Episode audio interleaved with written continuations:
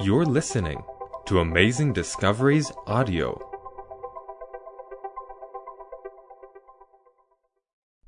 This is Conflict and Triumph, Episode 5, with Walter Veith.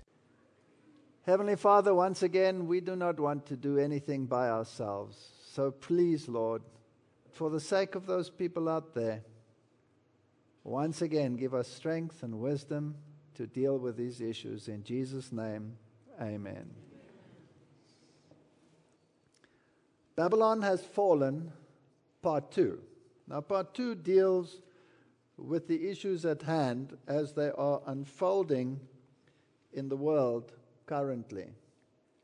And one of the issues that will have to take place in order for the legislation which is embodied in the book of Revelation to be enforced is that there must be power unto the beast.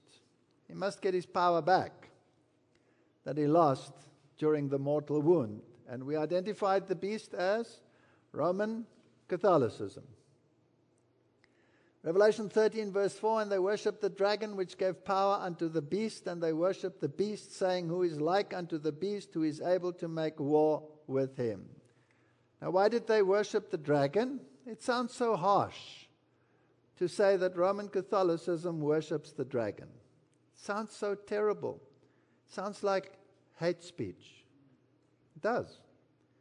And I was a Roman Catholic, and yes, I would be offended. And I can understand. But what was the dragon's religion? Do you remember? You will surely not die. Does Rome teach the immortality of the soul? Does it know that it's not biblical? Yes, because it says so in its own encyclopedia. The Bible does not teach that, but we teach it. And it's a Greek philosophy. Does Rome teach that you can distinguish between good and evil? And that you don't need an extraneous source like the Bible in order to do that? Yes, Rome teaches that. Whose doctrine is that? It's the dragon's doctrine. And if you read some of their statements, it also claims that ye can be gods. And its affiliated organizations all over the world preach the same thing. So, all three of the issues raised by the dragon in the book of Genesis are being taught as doctrine by this institution. And therefore, if you follow it, you are worshiping whom? The dragon, because you're believing the dragon rather than God. It's as simple as that. It's, it doesn't mean that the people within the system are even aware of it. They're not.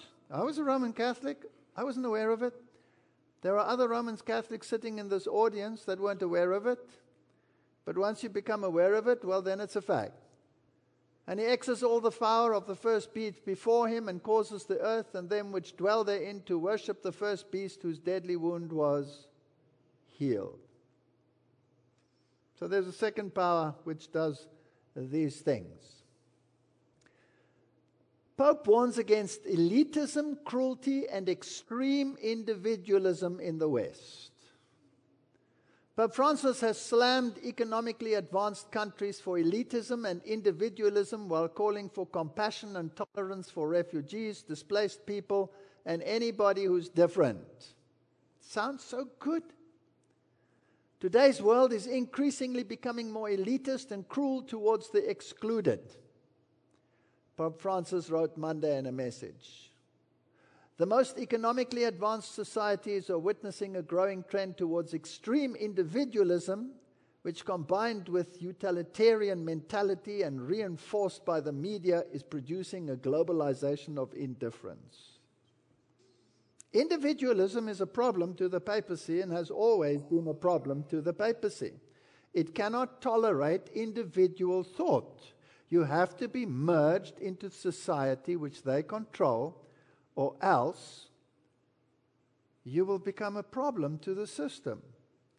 And what was their solution in the past for those who dared to think for themselves? Yes, you were burnt at the stake. It's as simple as that. The principles of common good in the Catholic Church's social doctrine. We need to understand this. This is from the Pontifical Council for Justice and Peace. So the sources we are using are original sources. Everyone also has the right to enjoy the conditions of social life that are brought about by the quest for the common good.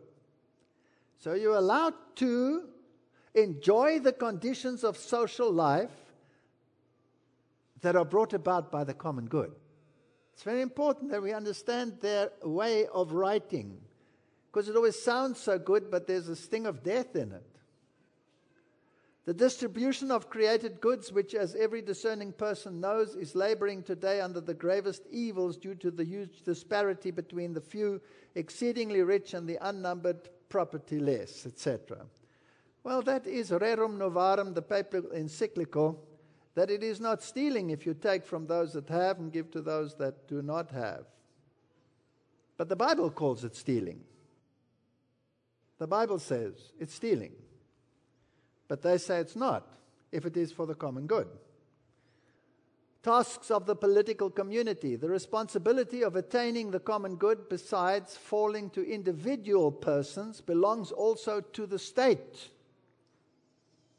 Since the common good is the reason that the political authority exists, we don't have to read it all.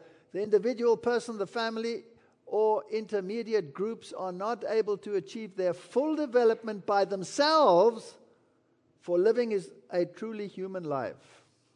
Now we must understand that language. You must understand how they think. What does it mean to live a truly human life? We need to have it identified. Please explain yourself. What does it mean to live a truly human life? We'll get to that. Pope Francis, I want you to look at the dates, please. This is May 2, 2019. Pope Francis called on national, nations to work towards a global common good. Thursday, particularly in confronting climate change, human trafficking, and nuclear threats. In the current situation of globalization, not only of the economy, but also of the technological and cultural exchanges, the nation state is no longer able to procure the common good of its population alone. So we need a global coming together in order to enforce the common good. It has to be global. That means the whole world, how much of the world will be involved? All of it. The common good has become global, and nations must associate for their own benefit. He's speaking with authority. The Pope warned against nationalism that raises walls. That's a reference to whom? Obviously, President Trump. But I don't want you to forget that this is a game called Hegelian dialectic. It's a game to channel the mindset of humanity into a direction of accepting the common good. And the only way you will do that is if the pain of accepting it exceeds not accepting it. So let's create so much chaos and so much pain that everybody will accept it. And how do you do that? By creating the extreme poles which create the chaos that you say, I cannot live with this anymore. I'm not even safe to go into a Walmart anymore. Please do something. And then you've been duped into giving up your freedom. Pope, let us not confuse the common good with prosperity. I like that. That means I want the common good, but don't think you're going to get anything out of it. That's exactly what it means, in other words, isn't it? I want you to think like me, but you're not going to be any better off. I'm a cruel taskmaster. Look at the Middle Ages and you'll know why. So, the common good, on the other hand, the Pope continued, is much more than the sum of the individual interests. I don't necessarily read every slide completely, but it's there so that if anybody looks at it later, they can pause it and they can read it for themselves. Because otherwise, they say, I'm, I'm doing this out of context. Do You understand? The common good, on the other hand, the Pope continues, is much more than the sum of individual interests. It moves from what is best for me to what is best for everyone. So, this is merging your individuality into society. You may not think above that which is the common good for the society. That's where your level of thinking must be. U.S. Catholic faith and real life, what is the common good? The task of creating a good life for all members of society is never perfectly realized. This comes from uscatholic.org. The common good is a lot like a set of optimal conditions that allow both the team and its player to succeed. In theological terms, the common good is defined in Pope John XXIII's encyclical Mater et Magistra on Christianity and social progress as the sum total of the social conditions which allow people, either as groups or as individuals, to reach their fulfillment more fully and more easily. Sounds good? Perhaps the greatest difficulty with this analogy, however, is being seeing a society as a team. Our society is so thoroughly individualistic that it's difficult to see beyond our own individual happiness. Solidarity encourages us to see one another as each other's keepers to make sure that no individual is hogging the ball. What does that say? To make sure that no individual is hogging the ball. Also necessary is the state, which acts like a coach to guarantee the coherency, unity, and organization of the civil society. Now, excuse me, the state doesn't consist of individuals much brighter than the average citizen. and I'm not being facetious, it's just a fact, right?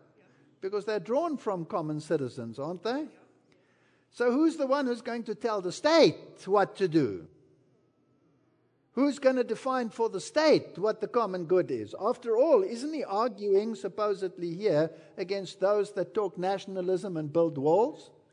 So he's trying to tell that state, if you can guess which that one is, that this is not the way. You have to come this way. Now let's go to another sort. This is the Jesuit Social Research Institute. Catholic social thought and the common good. The critical Catholic thinking is the fundamental concept of the common good. The Catechism following John the 23rd in Mater Magistra, this is the same story, it's just, I'm going to read the highlight. The common good applies to each human community. Your dogs are exempt. But its most complete realization occurs in the political community where the state's role is to defend and promote the common good of civil society, its citizens, and intermediate bodies. Total control. The state has to control everything so that you can have common good. Pastor, I want to know what is common good? I'd like to know. The Catechism notes three essential elements of common good that bring about the social well being. But what I really want to highlight is that the common good's conceptual roots lie in what?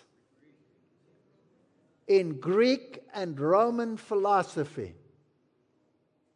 As the goal of political life, as the goal of political life the good of the city and the task entrusted to civic leaders. Greek and Roman. So we're talking about the body of the beast, which was the leopard, and the enforcing was the horns, which were what? Rome. Rome. And they're going to enforce it. They're going to enforce the common good. And this comes from the Jesuit Social Research Center. The Jesuits are the kindest people on the planet, they say. And I'm being told that all the time. They have so many soup kitchens, you have no idea. They're not interested in politics at all. If you really want to believe that, then you are, are ignoring history and you are forced to repeat it. Now, let me tell you what Zechariah has to say on the issue. Turn you to the stronghold, ye prisoners, Zechariah 9, verse 12, of hope. Even today do I declare that I will render double unto thee, when I have bent Judah for me, filled the bow with Ephraim, and raised up the sons of Zion. Against whom? Against thy sons, O Greece and made thee as a sword of mighty man. God has pleaded with Greece. Is he talking about literal Greece here, or is he talking about the philosophy? He's talking about the philosophy. And God's people are the antidote to Greek philosophy. Greek philosophy is the enemy of God. It's the enemy of God. It is the exact opposite way of thinking to the Bible. Verse 15 The Lord of hosts shall defend them, and they shall devour and subdue with sling stones, and they shall drink and make noise as though with wine, and they shall be filled with bowls in the corners of the altar. And the Lord will save his flock. He'll save his flock. But the enemy is Greece. Let's make sure. 1 Corinthians 1:22 for the Jews require a sign and the Greeks seek after wisdom. What kind of wisdom? Worldly wisdom. But we preach Christ crucified to the Jews a stumbling block and unto the Greeks foolishness. Foolishness. So our way of thinking is what to the Greeks? And the Jesuits just said that their whole philosophy is based on what? Greek philosophy. But unto them which are called, both Jews and Greeks, Christ, the power of God and the wisdom of God. God can change the thinking of the Greek mentality. He can bring it in and change that way of thinking so that it comes into harmony with the Word of God and the Bible. Let's read on. Promoting religious freedom.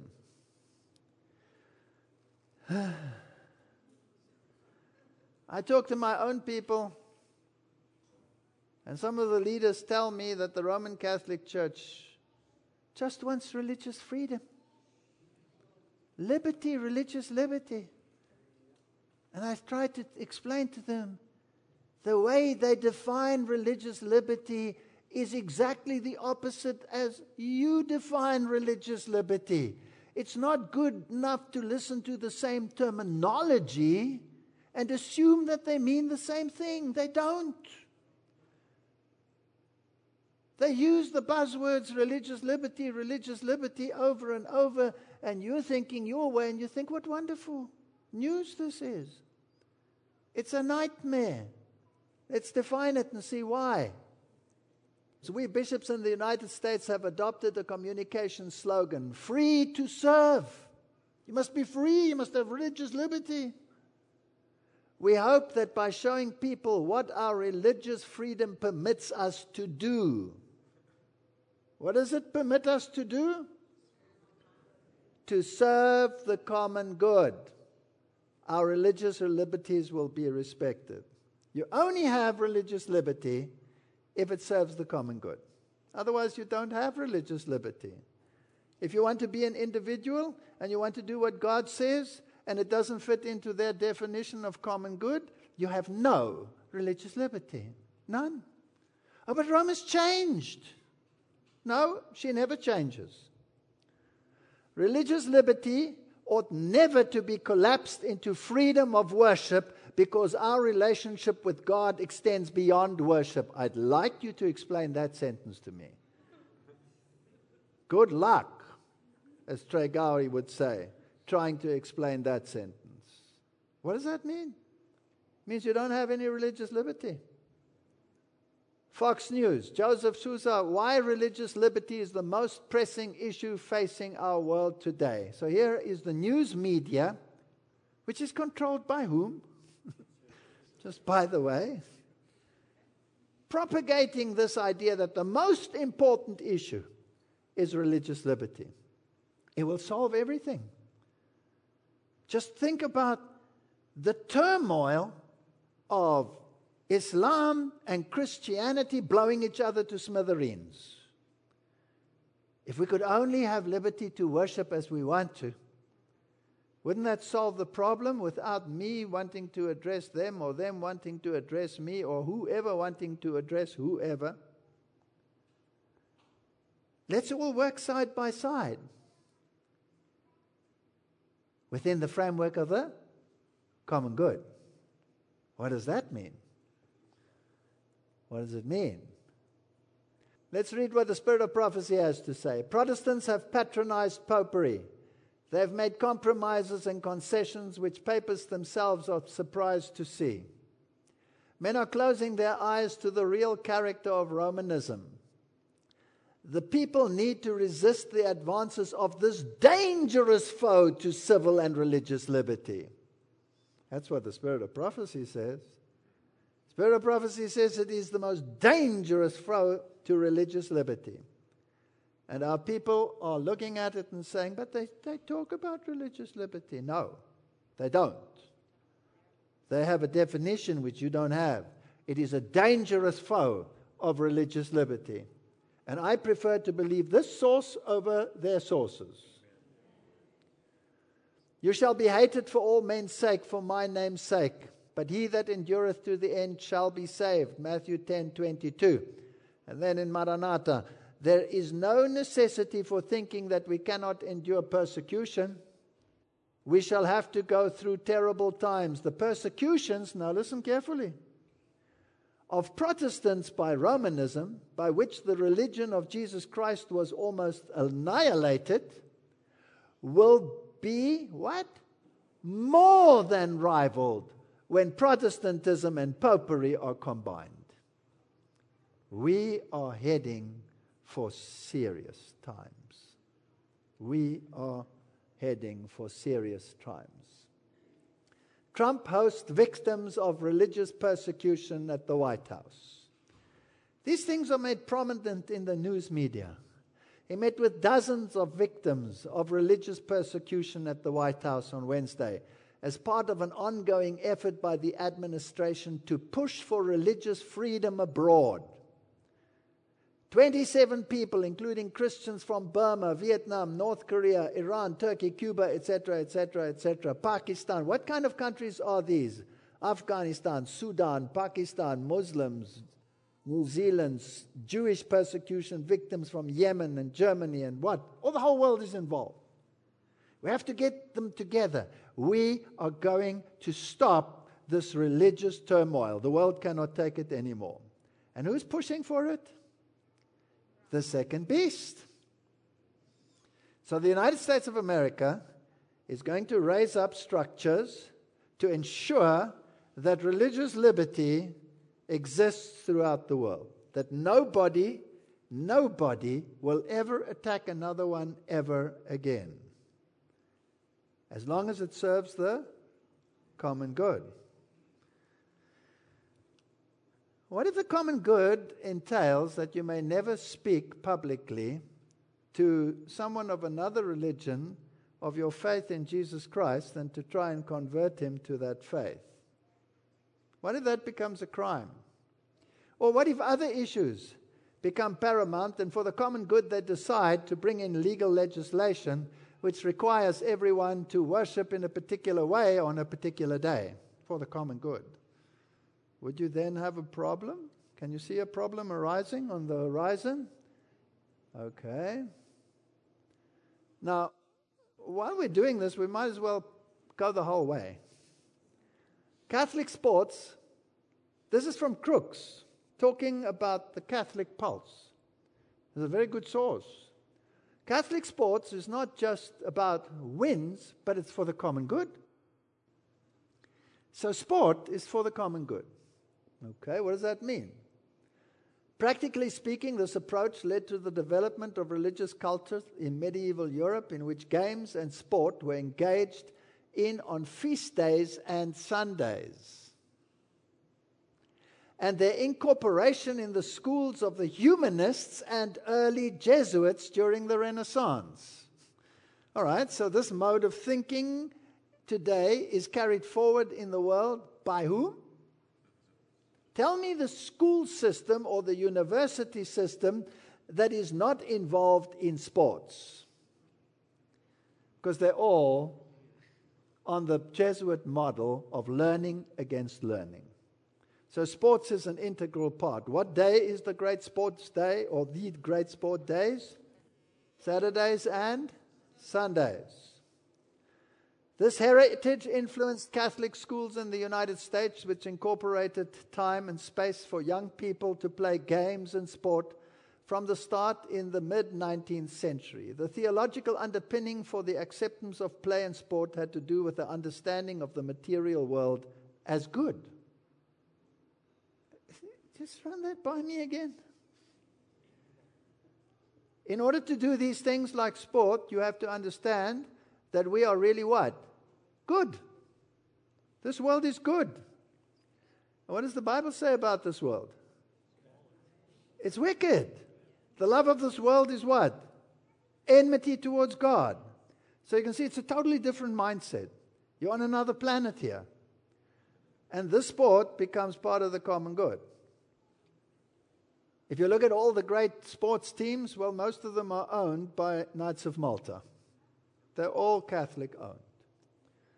And if you look at the World Cup and all of those issues, well, they are founded on Roman Catholic principles. It was Jules Rimet, the Frenchman, who gave his name to the statuette that Bobby Moore rather shyly held aloft as he was carried in his teammates' shoulders in Wembley's sunshine all those years ago. So, this is the World Cup. It is a Roman Catholic invention. As a devout Catholic, the rerum novarum issue in other words, equalizing the playing field, taking from the rich and giving to the poor, making everyone on the same level. And for that, you have to create the chaos. You have to create so much hatred against the rich.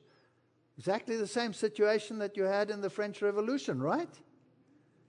And the spirit of prophecy says that what happened in the French Revolution will be repeated on a global scale. So here we have it. And how do you keep these masses happy? You give them sport. He already said he's not going to distribute them so that you are well off after this distribution. It's just there's nobody that's rich anymore to get angry with. But the little that you have, will you please pay it when you go to the sports stadium to go berserk so that you can empty your pocket once more to make these people even more rich while you are now not alone living in poverty, but those that were rich are also now in poverty and can't even employ you because they don't have any money anymore. So we're all level on the playing field. This is communist social justice thinking. It has been developed in the think tanks of Jesuitical thinking. Spirit of prophecy. There is such a thing as leaning heavily on men and lightly on God. Those in charge of our schools should put into active service every talent possessed by the students that can be used for the help of the school. When this is done, as it should be, it will be found that students will not hanker for football, tennis, and other amusements. What the students need to be taught is how to make themselves as useful as possible wherever they may be placed. They should learn how to adapt themselves to the work in hand. Christ said, I pray not that thou shouldst take them out of the world, but that thou shouldst keep them from evil. In the night season, I was witness to the performance that was carried on at the school grounds, talking about one of our schools. The students who engaged in the grotesque mimicry that was seen acted out the mind of the enemy. Some were in a very unbecoming manner. A view of the things was presented before me in which the students were playing games of tennis and cricket then I was given instruction regarding the character of these amusements. They were presented to me as a species of idolatry. Like idols of the nations, there were more than visible spectators on the ground. Satan and his angels were there, making impressions on human minds. Angels of God who ministered to those who shall be heirs of salvation were also present, not to approve, but to disapprove. They were shamed that such an exhibition should be given by the professed children of God. The forces of the enemy gave the decided victory, and God was dishonored. He who gave his life to refine, ennoble, and sanctify human beings was grieved at the performance. Cricket? Baseball? Is this real? Some of the most popular amusements, such as football and boxing, have become schools of brutality. In this month alone, two boxers have died as a result of this brutality.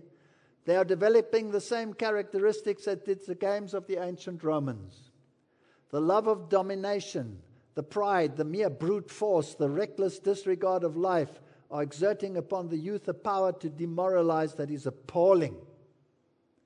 Other athletic games, though not as brutalizing, are scarcely less objectionable because of the excess to which they are carried. They stimulate the love of pleasure and excitement, thus fostering a distaste for useful labor, a disposition to shun practical duties and responsibilities. They tend to destroy a relish for life's sober realities and its tranquil enjoyments. Thus, the door is open to dissipation and lawlessness with their terrible results. Whatever is done under the sanctified stimulus of Christian obligation, because you are stewards in trust of talents to use to be blessing to yourselves and others, give your substantial satisfaction for all that is done to the glory of God. I cannot find an instance in the life of Christ where he devoted time to play and amusement. Show it to us. Is it anywhere in the, in the Bible? Now, I want you to put yourself now in the shoes of those that really believe this. You'll be very popular in the world, won't you? Will you? No. You're a stick in the mud. That's what you are. And they will hate you. They will hate you. For this reason alone. Because this whole mindset is based on Greek and Roman philosophy. Catechism of the Catholic Church, participation in social life, authority. Would you like to know the source? Vatican.va, the official source of the Vatican. Every human community needs an authority to govern it. Oh, we, how stupid were we to ask for a king? We got one. The foundation of such authority lies in human nature. This is fascinating stuff. Common good presupposes respect for the person as such in the name of the common good. You may only respect the person in the name of the common good. In particular, the common good resides in the conditions for the exercise of the natural freedoms indispensable for the development of human vocation such as the right to act according to a sound norm of conscience and to safeguard privacy and rightful freedom also in the matters of religion. Let me read that again. Freedoms indispensable for the development of the human vocation, such as the right to act according to the sound norm of conscience. Who defines the sound norm of conscience? Not God. Greek philosophy and Roman power, but it should be made accessible to each what is needed to lead a truly human life. There we have it again. It appears over and over again to lead a truly human life. The common good requires peace. Do You get it? Do we have peace at the moment? No. Are you being driven almost insane by the chaos? So, what do we need? Common good. That'll solve it.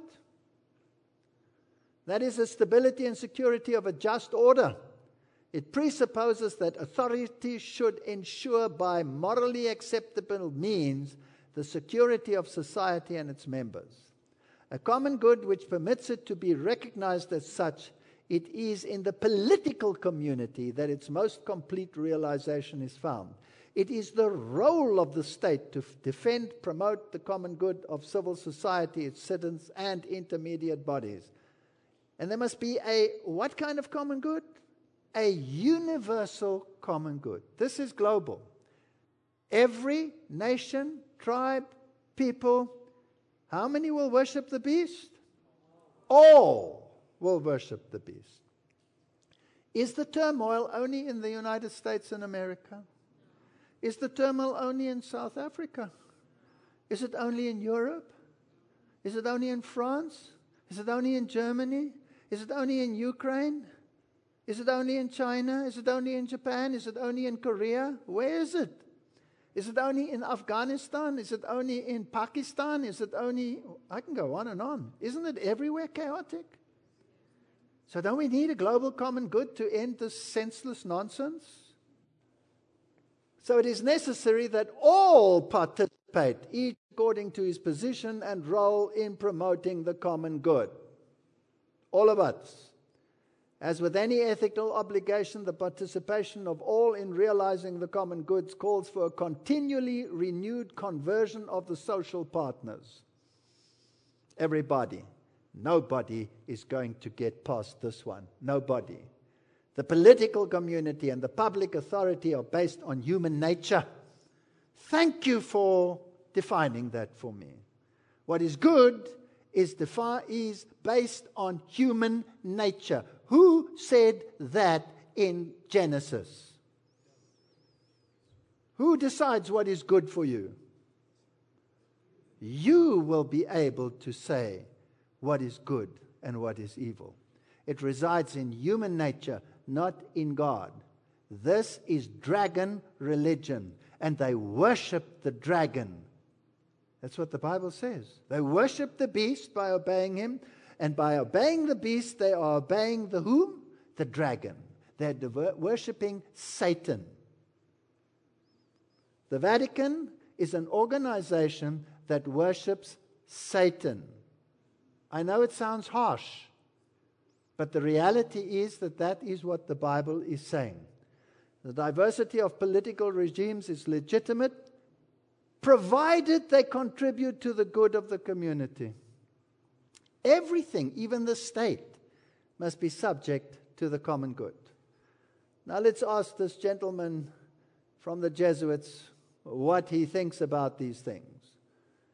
Well, he writes in Introducing Theologies of Religion For Jesus, the spirit filled prophet, excuse me, Mr. Jesuit, you call yourself the Society of Jesus, and you write for Jesus, the spirit filled prophet.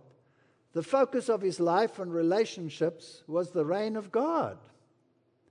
That meant that he was not, as his followers have often been, church centered. Did you know that? He was not church centers. On this rock I will build my social society. He was not church centered. His primary concern was not to increase membership of his own movement or community. Rather, it was to transform people's heart so as to transform their society. This tells you exactly how they think. It is the most horrendous quote from the pen of a Jesuit. Social justice stands above God. It's unbelievable. Unbelievable. And please note that in that statement is that you will not proselytize. You will not. You will not try and convince someone that they're in the wrong religion and they need to come out of her, my people. You won't do it. It's hidden right in there. Primary concern was not to increase membership. That means you will not try to tell anyone that they should accept Jesus Christ as their personal Savior. That is, that's the crux of the problem. Christian dualism has so exaggerated the difference between God and the world that it cannot, cannot really show how the two form a unity. I thought love of the world was enmity with God. Now he's saying God is love of the world. True, God so loved the world that he gave his only begotten Son, but for a reason that whosoever should believe in him should not perish but have eternal life. Totally written out of the Constitution. Ye adulterers, this is what I thought, ye adulterers and adulteresses, know ye not that friendship of the world is enmity with God? Whosoever therefore will be a friend of the world is the enemy of God. These people are the enemies of God. They've just defined themselves as such. And Paul Knitter goes on to explain to us what the common good is. Can a person be saved that is to come to live a truly human life? Well, if that's the definition of salvation, to live a truly human life, where everybody is on the same level, and the only enjoyment you can have is to watch one ball being kicked into a net, and you have to pay for it, then really they can keep it because I am looking for a better world than this. Really. It's pathetic. I must be very careful with my words. Is that the definition of to be saved? To live a truly human life? No, it's not the definition to be saved. It's an evil definition. Now, let's see what the common good must entail for our time in which we live. Laudato Si, you all know it. We all know it. Praise be to you, my Lord. In the words of this beautiful canticle, St. Francis of Assisi reminds us that our common home is like a sister with whom we share our life and a beautiful mother who opens her arms to embrace us. Praise be to you, my Lord, through our sister, Mother Earth, who sustains and governs us. What is that? What is that? That is, ah, uh, it gets worse.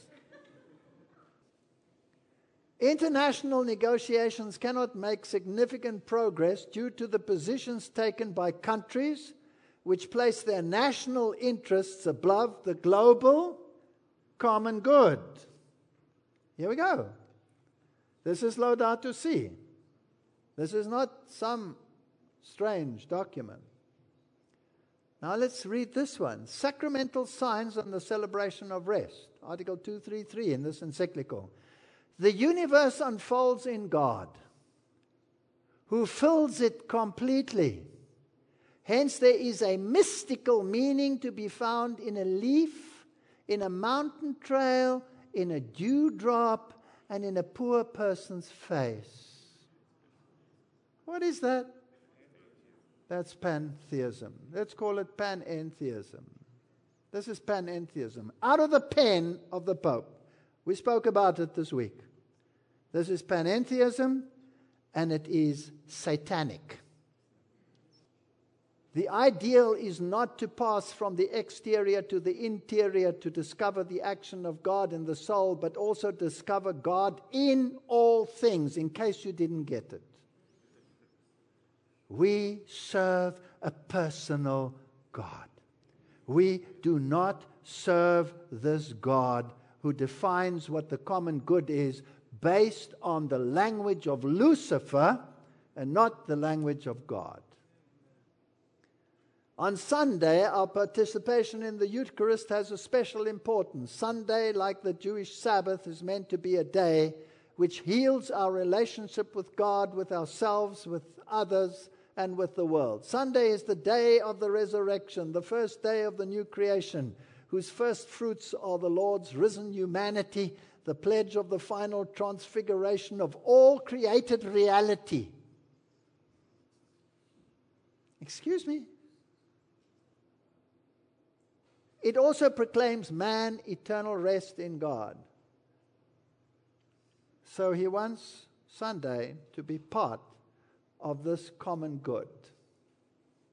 And so the day of rest, centered on the Eucharist, sheds its light on the whole week and motivates us to greater concern for nature and the poor. He doesn't care two hoots about the poor because he just said they're going to remain poor. There's just going to be a redistribution of wealth, not to make them wealthy, but to make them that take the wealth wealthy, and then to keep you happy, make you pay to go and watch football. Mary, the mother who cared for Jesus, now cares for maternal affection and pain for this wounded world. Carried up into heaven, she is the mother and queen of all creation. This is so. Let me not say it. No Christian should ever, ever embrace this without incurring the wrath of God.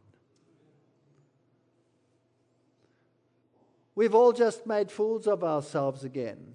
Maybe it's time to declare a national Sabbath, said the New York Times. Maybe it's time to step back from the skull mongering and assess who we are right now.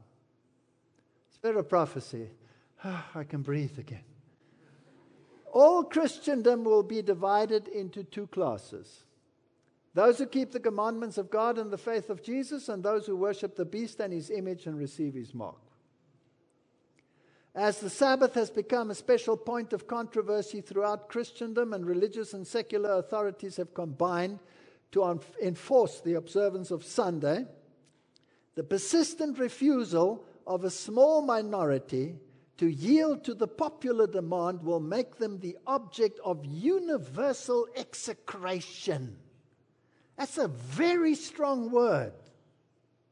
You cannot get stronger than that. Add to that your position on sport and think how the masses will love you. This is not a popularity contest. We're up against the wall. There is no uglier word than sin. This is me writing. And all created beings have suffered because of it, but the God of the universe has suffered the most. The basis of sin lies in pride, discontent, selfishness, and covetousness. It leads to lies and murder. The man of sin has multiplied sin under a cloak of righteousness. He has driven through his economic systems that he controls the man of sin to this great divide between rich and poor so that he can saw them all off and get his common good and get what the worship that he wants universally. That's what he's done. And the hatred that he brings up and conjures up in humanity, where they become brute beasts and want to execute anyone who doesn't think like them. You of your father the devil, and the lusts of your father you will do. He was a liar from the beginning. From within, out of the hearts of men, proceed evil thoughts, adulteries, fornications, murders, theft, covetousness, wickedness, deceit, lasciviousness, an evil eye, blasphemy, pride, foolishness. All these evil things come from within and defile a man. Pope Francis encourages teen climate activist Greta Thunberg to continue her fight. Well, if you want to succeed, enroll the youth. Why not? So she comes to the youth. There she is with the Pope. Pope Francis met teenage climate activist Greta Thunberg following his weekly audience at the Vatican. The Swedish 16 year old held a sign that read, Join the climate strike. Tell students to stop learning. You did not act in time. Greta Thunberg's full speech to the MPs, The Guardian.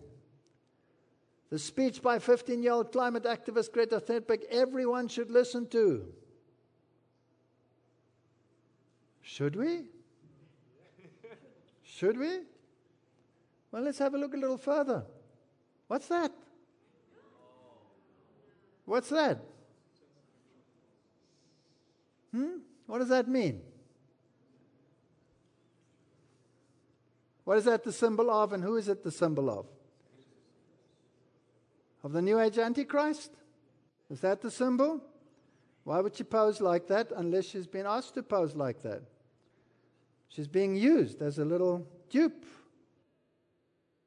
At least when young people start standing up and talking to God, it's under the unction of God and not someone manipulating them into thinking that way. Greta Thunberg to sail the Atlantic for climate conference. We'll be sailing across the Atlantic Ocean from the UK to New York in mid August. Why? Because we don't want to have carbon emission. So we'll be sailing. Well, she better watch out for that spray while she's sailing. She could get wet behind the ears. It's just a possibility, isn't it? And this carbon thing. Do you know that there are two scientific criteria out there? The one that is being peddled by the West and the one that is uh, maintained by the Russians and the others. And the, the one says that carbon has increased dramatically over the last decades. And the other one says if it has cre- increased, then at a maximum of 0.1%. Which one do you want to believe? And why do some of the top climate experts say that only the Russian one is the one that is accurate? You can go and check it out. I'm not going to give a lecture on climate.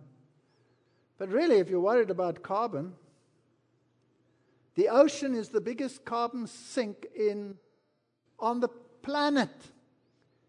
And if you don't believe that the ocean can absorb carbon, then look at the Carboniferous, where you have the White Cliffs of Dover and all of that that was absorbed into the ocean.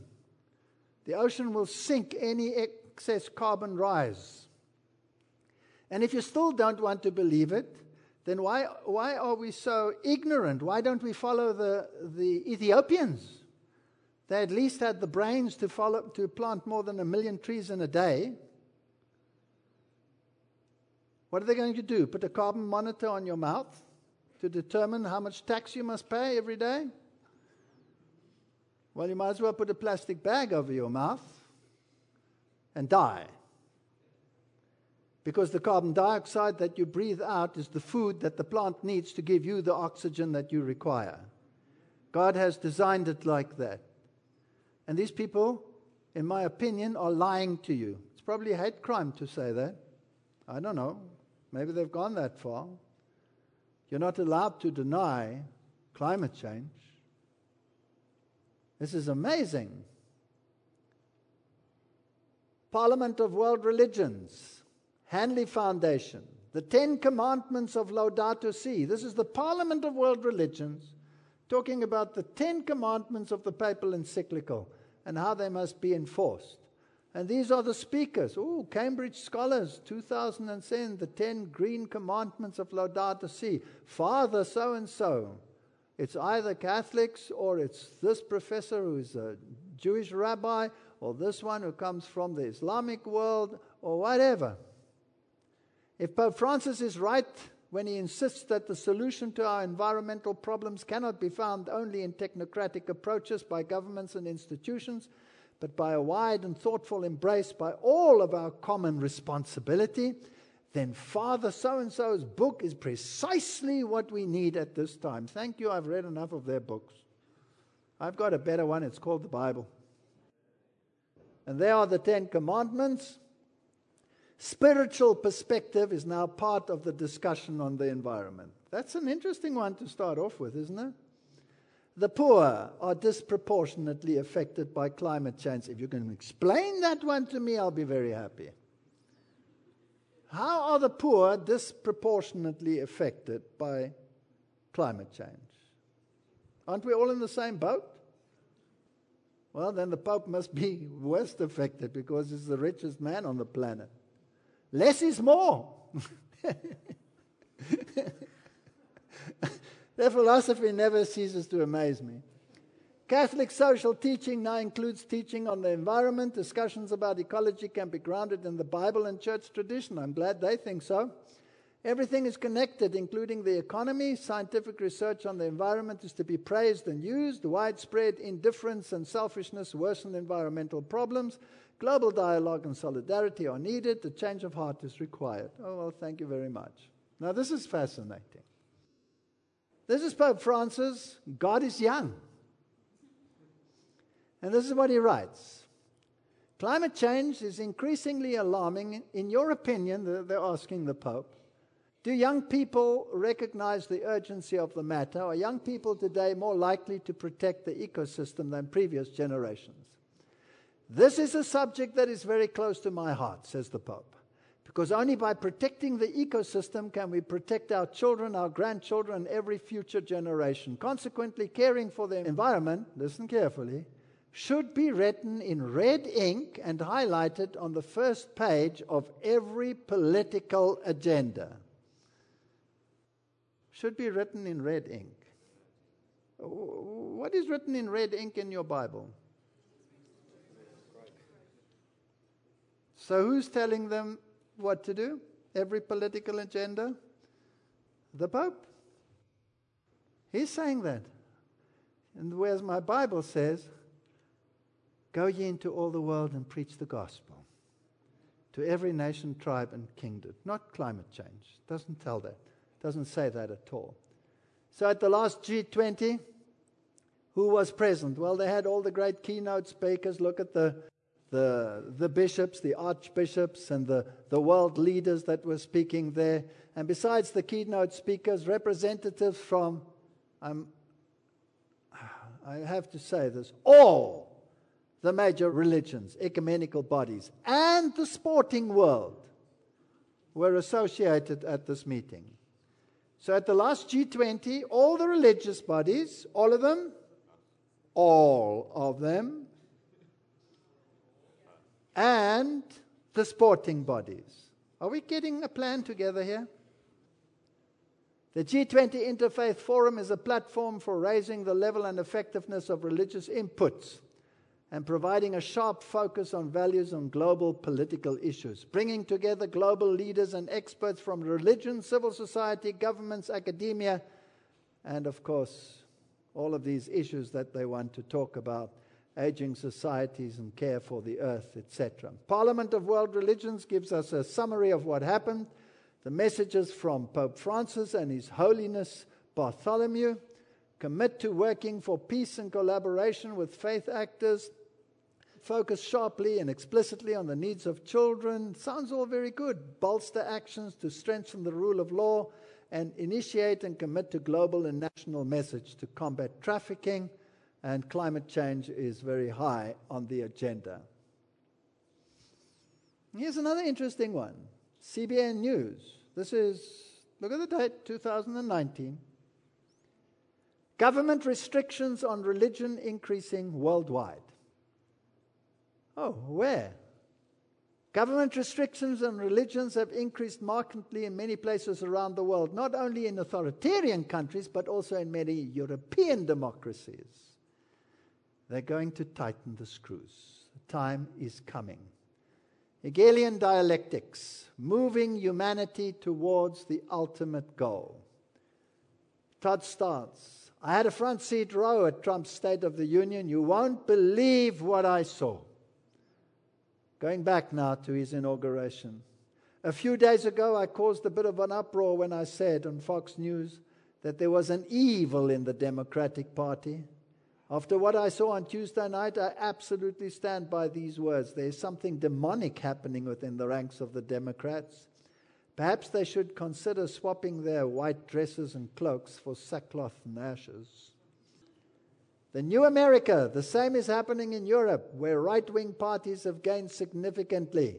Not surprisingly, both the CFR evaluations of the races, etc., and the European Union's dictatorial rule as being expired by far right. They're moving towards the right. And the power that the parliament has really is to change laws. They want to change laws. What laws do they want to change? The European Commission is the initiator of laws, and then Parliament can debate and change them. So these European parliamentary elections were very closely watched. The highest turnout ever. Okay, let me first go to this one. To give you a little bit of background, if you think Donald Trump is the flash in the pan, and it was never planned like this, and he's really turning the apple cart upside down then perhaps you should think again. Because there has never been a president that hasn't been the president before he was the president. Let me put it that way.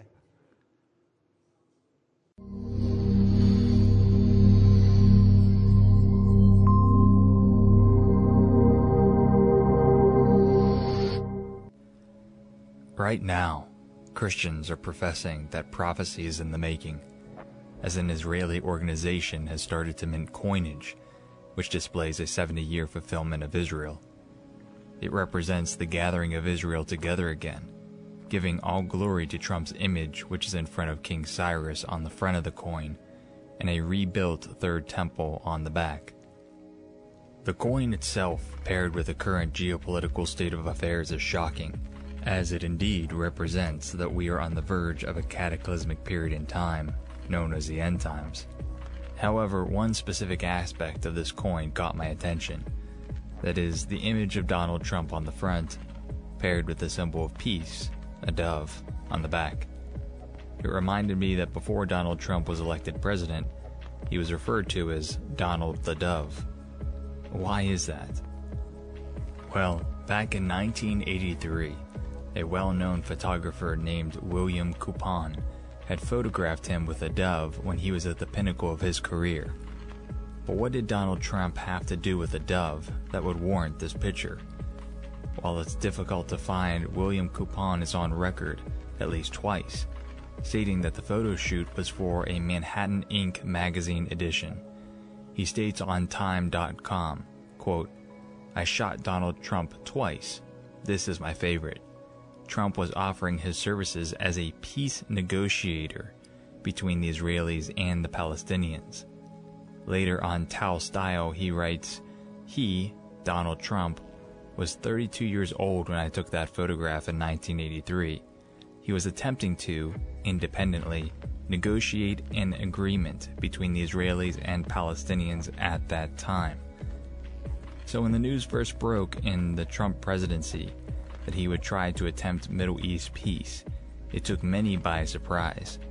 Many thought that this was Trump being flamboyant, that he would, even recklessly, display how he is the chief negotiator by trying to tackle Middle East peace. However, many do not realize that this has been on Trump's mind for a very, very long time. Over 35 years, to be exact. While many think that Trump happened to grab the presidency by happenstance, just due to a cascade of events in the geopolitical sphere, many peculiar things tell us otherwise. For one, there has been some predictive programming of a Trump presidency via cartoons, as with The Simpsons episode in 2000 called Bart to the Future, or this eerily accurate heavy metal cartoon called The Wall by Peter Cooper from July 1990 which even foretells of a Trump wall. But even more disturbing is Trump's direct integration with the White House back in the early 1980s, which relates back to the photo of the dove I showed before. The photo was used in this Manhattan Inc. magazine edition entitled Donald Trump's Ultimate Deal. In this magazine, Donald tells us how he can solve nuclear arms proliferation across the world What's shocking about this article, as I mentioned prior, is that Trump states that he has been in close talks with the White House ever since the early 80s, as well as his plan with which he would disarm the world. In referencing to his intertwining with the White House, he states, I'm dealing at a very high level on this, he said, with people in Washington, in the White House, there was too much at stake for him to risk the wrong kind of exposure on the subject, the subject being nuclear proliferation. In summary, he states, referring to the rest of the world outside US and Russia, most of those pre nuclear countries are in one form or another dominated by the US and Soviet Union. Between those two nations, you have the power to dominate any of those other countries. So, we should use our power of economic retaliation and they use their powers of retaliation, and between the two of us, we will prevent the problem from happening. So Trump's solution is a partnership with Russia to subdue other countries from obtaining nuclear arms. Other than teaming up with Russia, what were his specific plans? Well, he states, again, referring to the other countries, maybe we should offer them something. I'm saying you start off nicely as possible. You apply as much pressure as necessary until you achieve the goal. You start off telling them, let's get rid of it. If that doesn't work, you start cutting off aid, and more aid, and then more. You do whatever is necessary so these people will have riots in the street, so they can't get water, so they can't get band aids, so they can't get food, because that's the only thing that's going to do it the people, the riots. Trump is so bold in this interview that he even declares sanctions against allies like France, since they have the nuclear bomb. He states they've got the bomb, but they don't have it now with the delivery capability they will have in five years. If they don't give it up, and I don't mean reduce it, and I don't mean stop, because stopping doesn't mean anything, I mean get it out. If they didn't, I would bring sanctions against that country that would be so strong, so unbelievable. End quote. So these are the thoughts of Donald Trump 35 years ago. That he was already entwined in the White House, that he was already attempting Middle East peace, and that, at least in reference to nuclear disarmament, he is prepared to work with Russia to subdue the rest of the world into riots by massive sanctions and other means. Well, isn't it interesting then that 35 years ago from these statements, Donald Trump is pursuing Middle East peace, that he is being investigated for a variety of collusions with Russians, and also publicly states that the two should moderate the Israeli Palestinian peace. That just as he was prepared to bring massive sanctions on France 35 years ago, that he states today he will sanction European allies if they continue to deal with Iran in the nuclear Iran deal. So it seems to me that one, Trump and perhaps the elites have been grooming Trump for this event for nearly four decades. And two, his thoughts of the past seem to be reflective of what he is actively doing right now. Here's another interview. I don't think I'm going to play it because it's a bit long. It's just interesting to me that uh, Oprah Winfrey asks him, about his status and whether he will ever run for president. He says no, he doesn't think so. But if he does, he's going to win. And he's a juvenile there. And uh, what does he say? Exactly what the other one says. He says it out of his mouth. He will force the countries and he will bring such sanctions on other countries and bring the economies in line and do all of those things that he's doing. This is an agenda that's been coming a long, long time. They have finally come to the point where their plan is going global. That's where we are. And when it goes global, because the beast, did he go to the Vatican? What was he dressed like? In black. What was his wife dressed like? And all those with him, what were they dressed in? Black. This is a game. And if they think they can dupe us into believing that it's not a game, then I'm surprised. Secretive Bilderberg meeting draws Pompeo and Kushner. Well, if he's such a outsider, what are they doing with the Bilderbergers? Trump, if no Israel Palestinian deal during my presidency, it'll never happen. What if he brings about this peace? What, brings, what if he brings about the uniform economic social order? What if he brings about religious peace and forces all the people to accept this global common good? And then the nationalism goes and everything is set in place. US North Korea, Trump and Kim agreed to restart talks in historic meeting. He's doing all of these things which previous presidents found unbelievable. His maximum pressure strategy stokes fear of war. And at the same time, the Pope, trolling Trump, donates $500,000 to help migrants try to reach the US. They look like enemies, don't they? They are not. They are playing a game with your mind. That is what they are doing. Jesuit chief. No country has the right to turn away migrants. This is the boss speaking. The Superior General of the Jesuits declared this week that no country has the right to turn away migrants. Will you look at the date, please? 24th of August 2019. The White House is tearing down the wall between church and state. We've been waiting for this for years. We don't even have to read it. The very meaning of the phrase religious liberty and religious freedom, traditionally understood as referring to the right of Americans to practice whatever faith they wish or no faith at all, is being altered to mean that government should foster a closer relationship with those who want to mix their Christian faith with taxpayers' dollars. Religion related issues, especially if buried in lengthy government documents, can often seem obscure. Yes, they're the masters at writing obscurely that you don't understand what they are saying. While it is impossible to overstate the long term importance of the next court appointments, Mr. Sessions and many of his fellow cabinet members offer textbook examples of the everyday perils of entangling religion and politics. So they're arguing against it, but they've lost the cause already. It was left to secular organization to identify all religion rationalization as the fundamental problem. And uh, the separation of church and state means that we don't base public policy on the Bible or any religious book. Here's an interesting one. Jeff Sessions announces a religious liberty task force to combat dangerous secularism. So they have organizations in place to make sure that you adhere to the common good.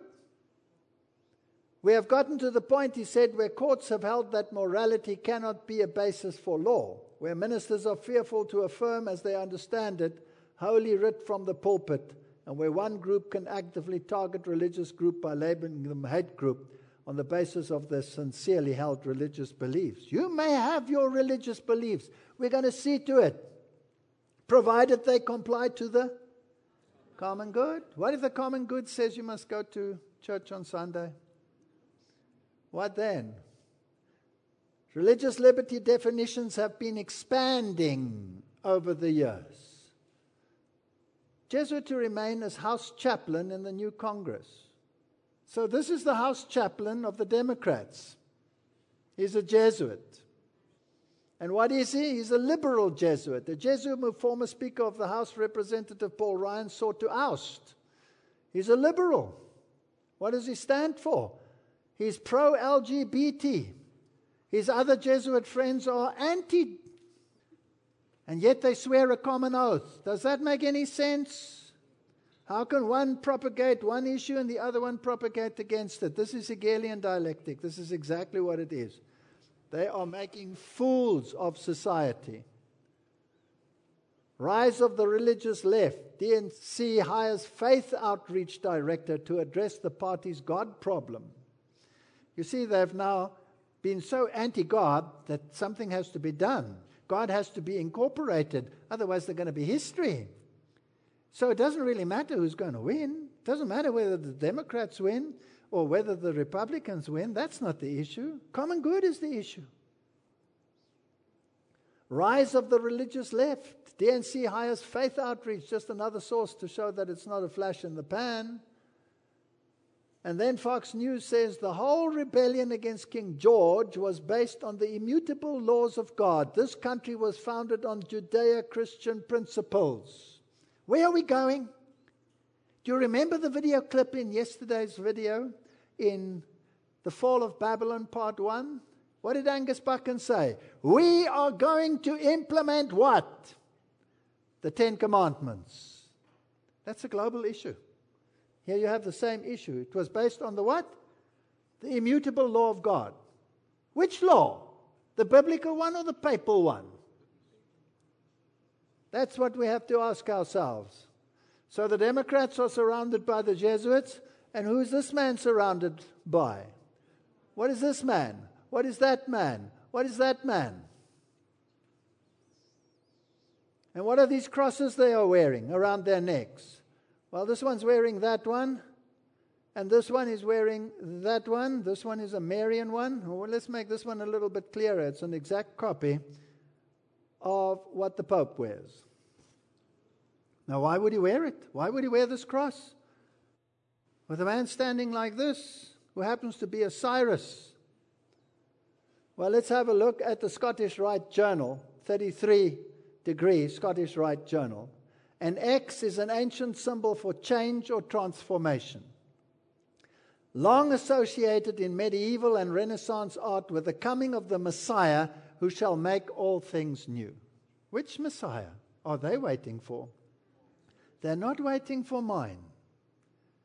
And the Bible tells us that he will appear as an angel of light and he will impersonate Jesus Christ. We are on the edge of stupendous movements, and this Pope has chosen this cross to show that now is the time. And the people standing behind Donald Trump are wearing that same cross. And the opposite Hegelian Jesuit is standing with the Democrats. It doesn't matter which one wins. This is just a game. The time is not far distant when the test will come to every soul. The observance of the false Sabbath will be urged upon, to, upon us.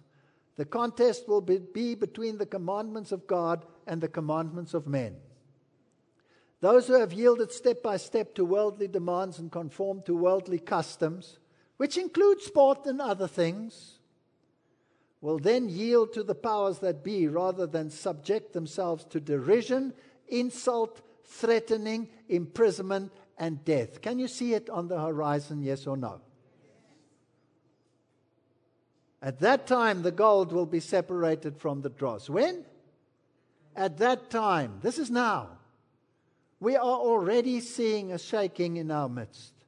Some are aligning themselves more and more and more with the beast, seeking favor, climbing into ecumenical councils, even within our own ranks. And others are saying, No, we stand by the principles of the Bible and the spirit of prophecy. It's going to come to a clash and it's going to be ugly. Even from within, it's going to be ugly. At that time, the gold will be separated from the dross. Many a star that will have been admired for its brilliance will then go out in darkness. Those who have assumed the ornaments of the sanctuary but are not clothed with Christ's righteousness will then appear in the shame of their own nakedness.